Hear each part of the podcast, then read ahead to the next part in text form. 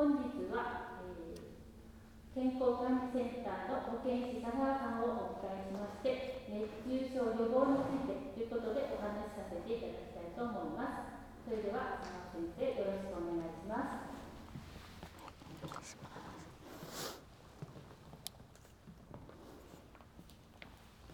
皆さんこんにちは。今日はあの集まっていただきありがとうございます。若干ちょっと前回やった時と場所がちょっと変わってすいません。私もちょっと緊張気味なんですが、えー、ちょっとお話しさせていただきたいと思います、えー、熱中症予防についてということでですねちょっと時期的にもう少しちょっと早くあのお話ししたかったなっていうような時期になってきました。もうちょっと先週くらい梅雨に入ったんですけどもちょっともう暑くなってきて本当にこういう熱中症についてのニュースももう昨日もですけども結構取り上げられてました。えー、今日もね熱中症にちょっと注意してくださいということでいろいろこう聞かれたと思うんですが、えー、皆さんももう熱中症についてというのをご存知のことかなと思いますが、えー、症状によっては本当にこう命に関わるようなものになりますのでまあ、改めて今回熱中症について考える機会にしてほしいなと思いますのでよろしくお願いします。えー、短い時間ではありますが今回お話しする点としては主に3つになります。まあ、の熱中症予防についてどういうものかっていうところと、えー、あとは実際、まあ、本当はなってなりたくないですが熱中症になった時の対応だそもそも熱中症にならないようにするためにということで、えー、この3点お話しさせてもらいます。熱中症というのは簡単に言いますと、まあ、暑さによって起こる体調不良のことをまとめて言います。どのくらい起こっているかっていうところですが一応全国的な統計でちょっと分かるのはあの救急搬送された人数とかしかちょっと分からないんですがえだいたい熱中症の方が増えてくるのがだいたい6月くらいから9月って言われてますのでその統計ですが、えー、一昨年2020年の時がだいたい6万5千人くらいで去年ですね2021年の時は、えー、だいたい4万6千人くらいになっています。えここ最近で猛暑日っていうと2018年の時がああったんですがその時は、えー、もっと多くてですね9万人くらいえ、人数がいらっしゃいました。まあ、その原因としてどうしてもあるのはやっぱコロナ禍っていうのがあって、え、そういう影響で、え、実際人数としては救急搬送されている人数としては減っています。え、その原因としては主に、え、一番は65歳未満の方が、え、減ったっていうのがあります。え、原因としては、え、どうしても在宅勤務がちょっと進んだ影響とかあとはあの学校自体がですね休校になったりあとは部活動の自粛とかっていう影響が考えられています。で実際65歳以上の人数っていうのは、えー、実際あんまりあの変わっていないので、えー、割合としては、えー、65歳以上の方は増えていると言われています。だいたい6割くらいが、えー、65歳以上の方になっています。ということで年齢層を見ますと、えー、こちらですね、えー、65歳以上あとはまあ成人の方学生の方あと小さいお子さんという順になっています。とは、えー、熱中症が起こる場所として一番多いのは、えー、実はあの外ではなくて、えー、住居お家の中が一番多いです。割合としてだいたい今34割くらいを占めています。で熱中症で、ま、いろいろニュースの中でですね残念ながらこう亡くなってしまったりっていう事例もよく聞かれるんですけれども、えー、年代的に、えー、年代別に言いますと、えー、乳幼児、ね、これ去年もニュースになってましたが、え、真夏の駐車場とかでですね車内に、え、お子さんを寝かせたまま買い物とか出かけに行って、え、帰ってきたらちょっとお子さんもぐったりしててっていうような事例だったりとか。あとは、えー、学生さんですね。中高生とかは、えー、炎天下の中グラウンドで、まあ、部活動とかですね。体育祭とかでスポーツしててちょっと具合悪くなって倒れちゃってっていうのがありました。あとはちょうど働き盛りの中年層の方とか、まあ、外でやはり作業とか仕事中に具合悪くなってしまったとか。あとは高齢の方では、えー、ちょっとあの真夏ですね。熱帯夜の時にちょっとそのままえー、寝て起きた後にちょっと具合悪くなってそのまま拭ったりしてしまったっていうのはこちらは家の中が多いって言われています。あとは熱中症って言ってもこうただ暑いからといってねその理由でそこにいる全員が熱中症になるっていうは限りません。えー、熱中症の方ですねいろんな条件が重なって起こりますので、えー、その3つの、えー、要因の方ですねちょっとお話ししていきます。一つは、え環境ですけどももちろんあの高温ですね。気温が高いっていうところとあとは今の時期梅雨の時期は特にですが、え体質湿度が高い時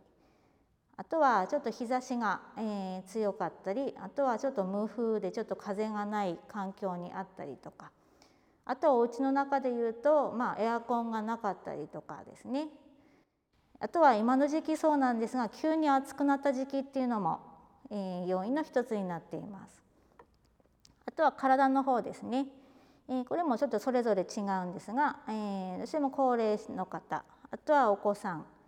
あとは持病を抱えている方もちょっとあのなりやすいって言われています。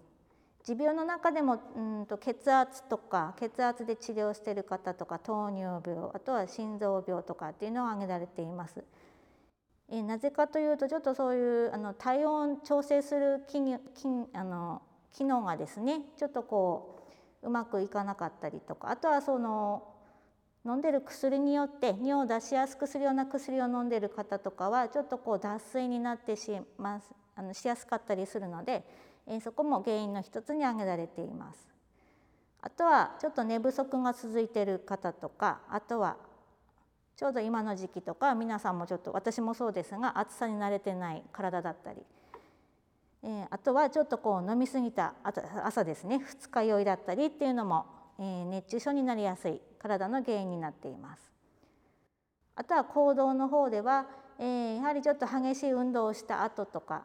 あとそもそも水分ちょっとあんまり取らない方とかですねそういう方もなりやすさの原因になっています。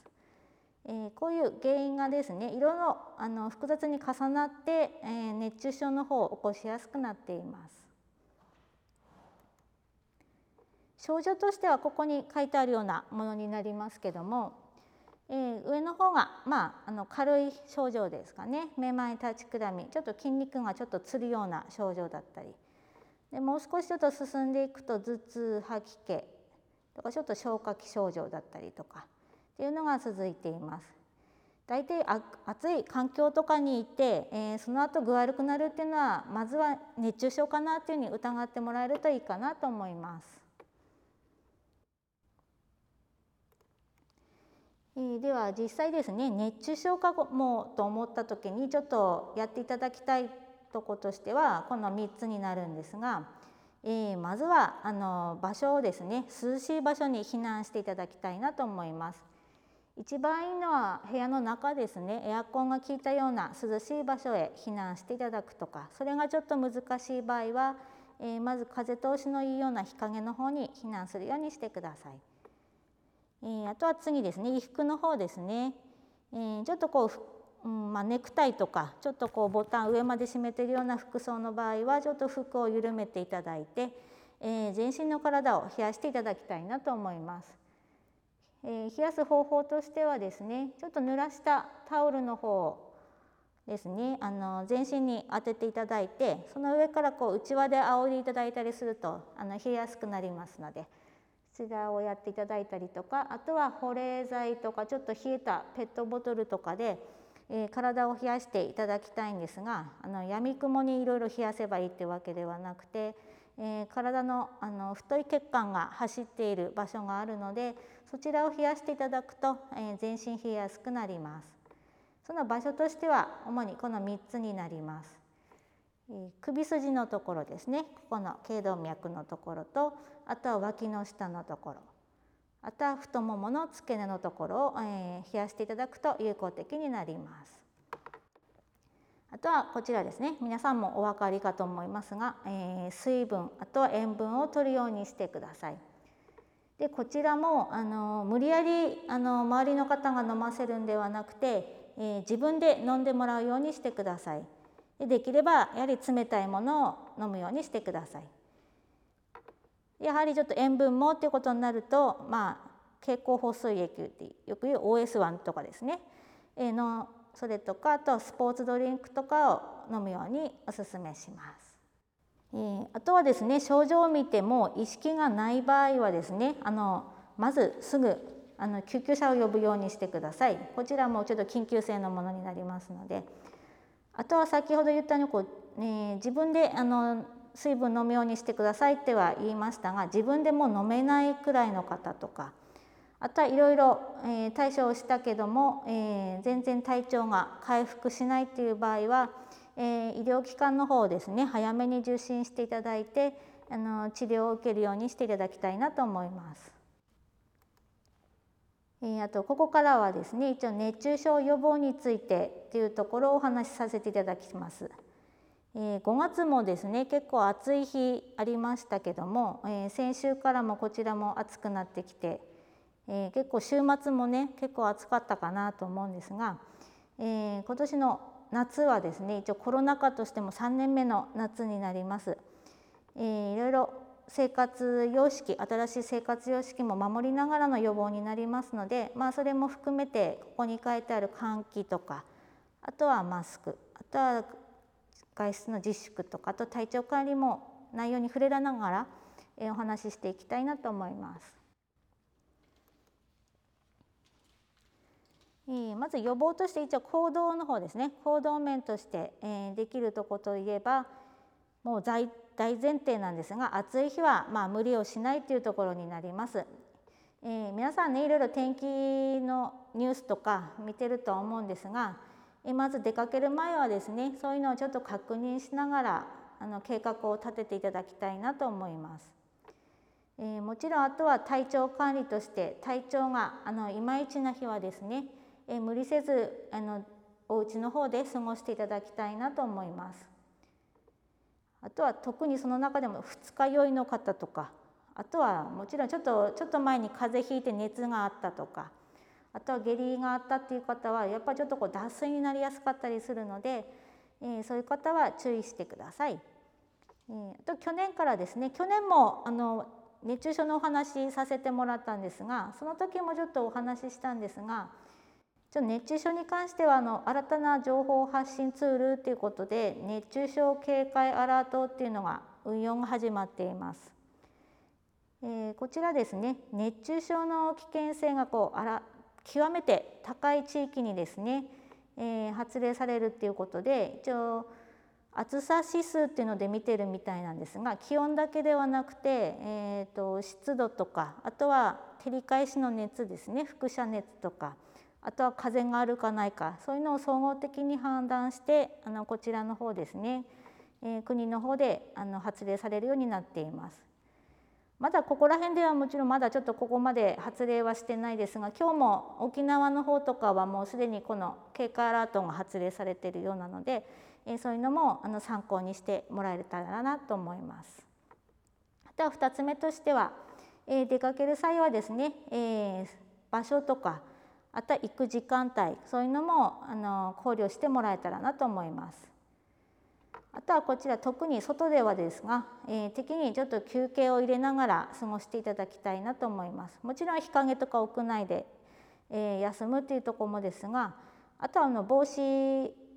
あのかぶっている方とか帽子ちょっとそういう時は脱いでちょっと汗を蒸発させていただくと体温も下がりやすいので、えー、お願いします。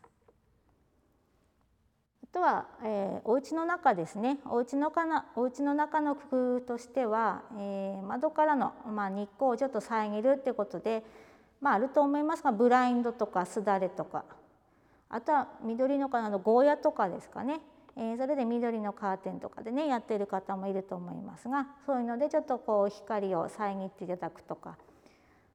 あとはもうね定着している換気も熱中症にも実は大事であの空気の流れをあの作っていただいた方がいいですので、えー、換気を、えー、2箇所以上窓を開けていただくっていうところと、えー、それがちょっと難しいといえば扇風機も併用してっていうのも進めています。あとはですねあのもう空調の設備も利用するってことでこちらはあの我慢をせずエアコンの方も使用していただきたいなと思います。でエアコンの使い方なんですが、えー、まあお分かりかなと思いますが、えー、冷やしすぎない程度にっては言っています。一応ですが室温一応28度目安っては言われてるんですが、えー、それでもちょっと暑いって思う場合はあの冷やもう少し冷やしていただいていいかなと思います。で先ほど換気しましょうっていうのもあったので、えー、特にちょっと換気をすると室温の設定ですねエアコンの設定28度にしてもなかなかそこまで下がらなかったりもあるので、えー、温度の管理っていうのはもちろんあの温度計とかあとはできれば湿度計とかでも見ていただきたいなと思います。湿度がだいたい50%くらいだといいんですが70%を過ぎるとやはりちょっとそれでも熱中症の危険性があるので、まあ、湿度計も一緒にこうついているものとか、えー、おすすめですのでそちらも利用してください。あとは空気の流れですね、えー、冷たい空気っていうのはちょっとあの暖かい空気よりも重いので、えー、風向きエアコンの風向きをちょっと上の方とかにしていただいてそうすると上から下に空気が循環するので、えー、そういう部分でこの風向きとかもですねあの気にしてやっていただきたいなと思います。あとはもう扇風機も、え使っていただいてさらにちょっと空気の流れを良くするようにしてください。えあとはマスクについてはもう私がもう話さなくてもいいくらいちょっとニュースとかで最近あの話題になっていたので本当にちょっとその通りではあるんですが、えー、真夏に、えー、真夏で着用っていうともうねあのお分かりかと思いますがマスクの中高温あとは体質ってことでもうムシムシしてるのが分かるかと思います。でこちらがあると熱中症のリスクがどうしても高くなってしまうっていうのがどうしてもマスクをしているところのま欠点というかちょっと心配な点ではあるんですが、えー、一応気をつけるポイントとしてですけども、えー、まあお外そうですねあの公園とかそういうところでですねいる時はまあ十分に距離が保てるような人と十分に距離が保てる場合は、まあ、マスクを外していただいた方がいいかなと思います。結構ニュースでも取り上げられたので結構公園とかあの行くと結構マスク外してウォーキングされている方とか増えてきたような印象があります。あとどうしてもマスクをつけなきゃいけないような時は、えー、負荷のかかるような作業とかあの激しい運動とかそういう時は避けていただいた方がいいのかなと思います。あとはどうしてもマスクしてるとちょっと水分補給の頻度がどうしてもちょっと下がりやすいのでここは意識的にこまめに休憩して、水分補給をしていただきたいなと思います。で自分だけだとなかなかちょっと仕事に集中しちゃうと水分をちょっと減っちゃったりするので、まあ、一緒にいる方とかがいればお互いに声かけをしていただくことも大事です。あとは、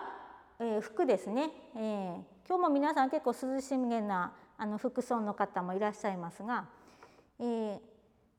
あのこの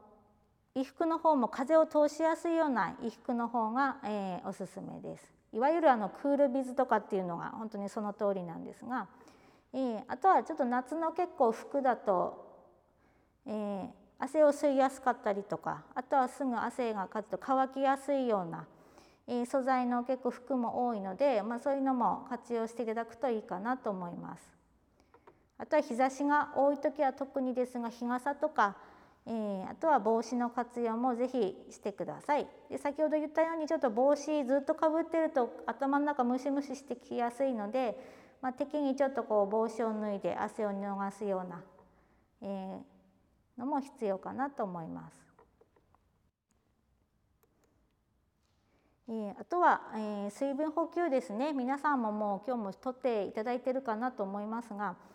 えー、どうしてもあの熱くなった体の体温を下げるにはあの汗をかかないと下がらないので、えー、汗をかくには水分もしっかりとっていただくのが大事になります。えー、こまめに、えー、喉が渇く前にとっていただくっていうのが大事です。夏にちょっと喉乾いてからあの飲むっていうとちょっと軽いそれも熱中症の一つって言われているので、えもう喉を渇く前にあの少しずつちょこちょこ飲んでいただけたらと思います。で一応量の目安があります。だいたい皆さん夏場汗をかく量っていうのがこのくらい1.1リットル以上って言われているので1.2リットルくらい飲むのをおすすめしています。もちろんいろいろこうご病気されている方もいるので水分のあの摂取に関しては主治医がいる方はそちらに確認していただきたいなと思います。1.2リットルもですねあの一気に飲むわけではなくてあのこまめにって言いましたが1日を通して少量ずつ飲んでいただくのをおすすめします。あとは水分補給のあの何を飲んでいいかっていうところですが、えー、もうアルコールはお分かりかと思いますがこれは水分補給にはなりませんので、えー、これはあの水分ねあの夜結構飲むから俺は大丈夫だなっていう方いるんですが、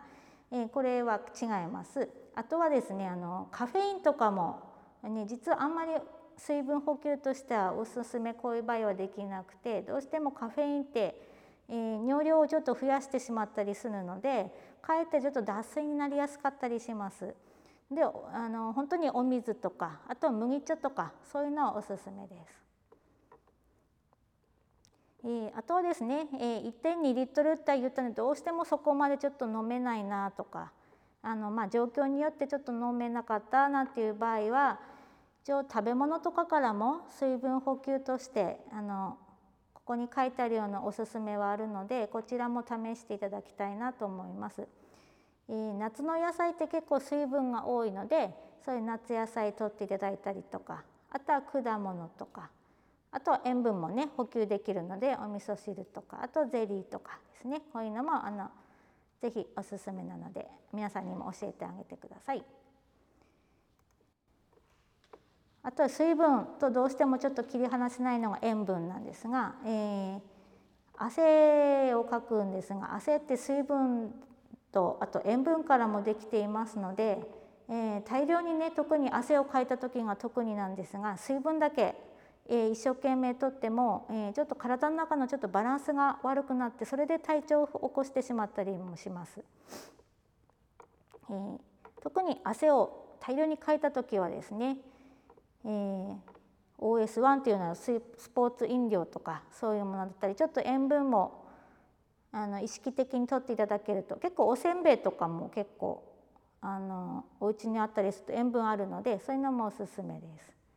あとはですねあんまりまあスポーツ飲料とかあればいいんですがそういうのがなかった場合ちょっと塩分の量とかがちょっとわからないと思うので、まあ、大体1リットルのお水に、12グラムくらい一つまみくらいのあの食を食塩をちょっと加えたものが、えー、ちょうどこうちょうどいい濃度のあの量になりますので、えー、そこにちょっとあと砂糖とかもちょっと加えていただくと疲労回復につながるっていうふうに言われています。ちょっと補足ですけども。で特にですねあの60歳過ぎるくらいから、えー、ちょっと体の中の水分量がもあのどうしても下がってくるっていうのもあるんですが、えー、特にちょっと脱水になりやすかったりえー、あとは熱中症になった後に回復しにくいっていうのがあの心配な点になりますので、えー、こちらの方ですねあとは、えー、夜間の熱中症になりやすいっていうのもあの先ほど言ったようにあります。えー、こちら理由としてはですね、えー、だんだん年齢を重ねていくと暑さとか、えー、喉の渇きをどうしてもちょっと感じにくくなってしまうようなんですね。えー、あとはですね、えー、水分の摂取がちょっとこう少なめになってしまう傾向になると言われています。あとはちょっとエアコンの使用をどうしてもちょっとこう体にちょっと負担がかかるとかそういうのもあるだと思うんですがちょっとエアコンの使用をちょっと控えがちでちょっと夜我慢しちゃってっていう方が多いのでちょっとそういうので熱中症になりやすいって言われています。あとは、えー、外出自粛っていうのがですねちょっと23年ちょっとここ最近あの続いているかなと思うんですが、えー、それによってあの熱中症の人数減ったっては言われているんですがで今ちょっとこう、ね、心配というか問題になっているのが、えそれに合わせてちょっと動く機会が減ったので筋肉量の量が減っていると言われています。えー、これも実は熱中症に関わることですごく大事なことで、えー、この筋肉の筋肉ってあの脂肪に比べて水分をこう溜めておける働きがあります。えー、脂肪はですねあんまりこう溜めておけないって言われているのでどうしても筋肉量が減ってしまうと、えー、体の中の水分、えー、絶対的にちょっと下がってしまうので熱中症とか脱水のリスクが、えー、高くなってしまいます。で私もまあ筋肉量おそらく減ってるとは思うのであの結構皆さんに言えることかなと思いますが、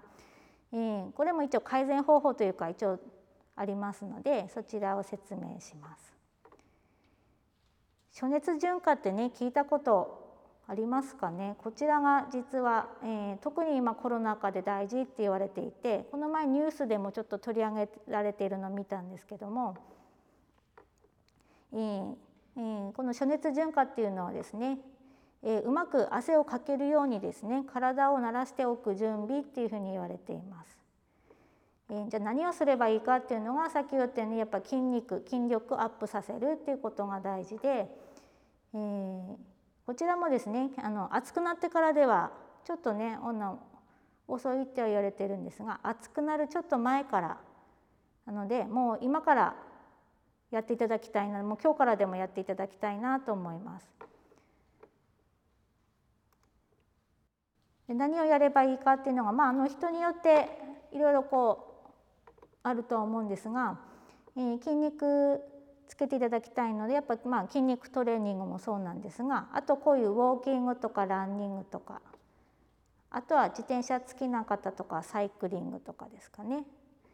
あとストレッチとかでもいいと思います。でこれをですねあの毎日12時間とかやれとかではないですしそうするとなかなか続かないとは思うので、まあ、15分から30分くらい、まあ、平均20分くらいを、まあ、できれば毎日ですが、まあ、あの週5回くらいやっていただくとあの筋力アップにつながるかと思います。あと意外にこうラジオ体操とかも結構筋トレというかちょっとストレッチとかにすごく向いているのでこういうのやってる方とかは是非続けてみてください。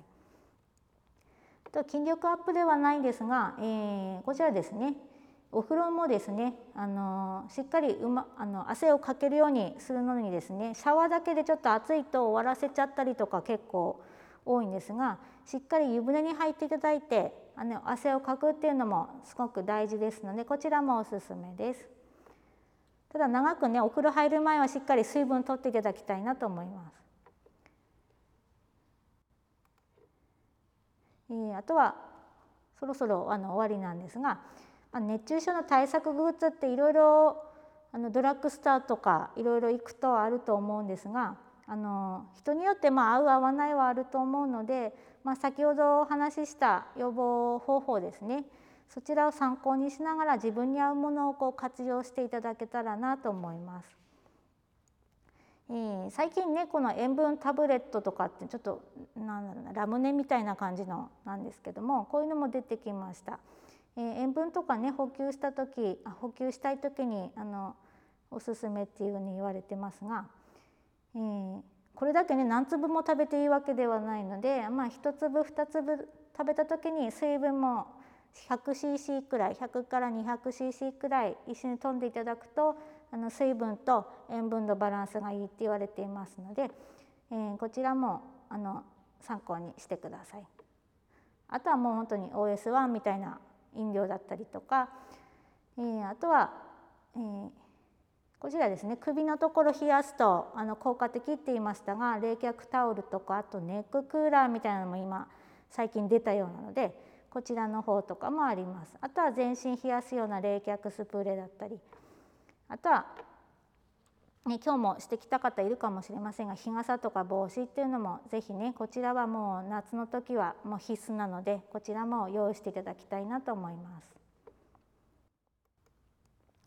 えー、あとはですねあのもうまとめですが熱中症予防のまとめとしてですね今お話ししたことなんですが、ええー、水分の補給とかあとはもともと持病がある方はそちらをしっかり管理していただくっていうところあとは今の時期特にこちらですね。少しずつ体を慣れさせるようにしていただきたいなと思います。あとはニュースとか天気予報を見ながら暑い日は無理をしないっていうこととあと周りにいる方お互いに声かけをお願いします。あとエアコンの活用もあの無理をしない程度にですね是非活用してください、えー、もうね暑さはもう始まってます。もう今日もね暑い中来ていただいて本当にあの大変だったと思うんですが、えー、今日から始めていただいて今年の夏もですね是非皆さん元気に乗り切っていただきたいなと思います。これでおしまいになります。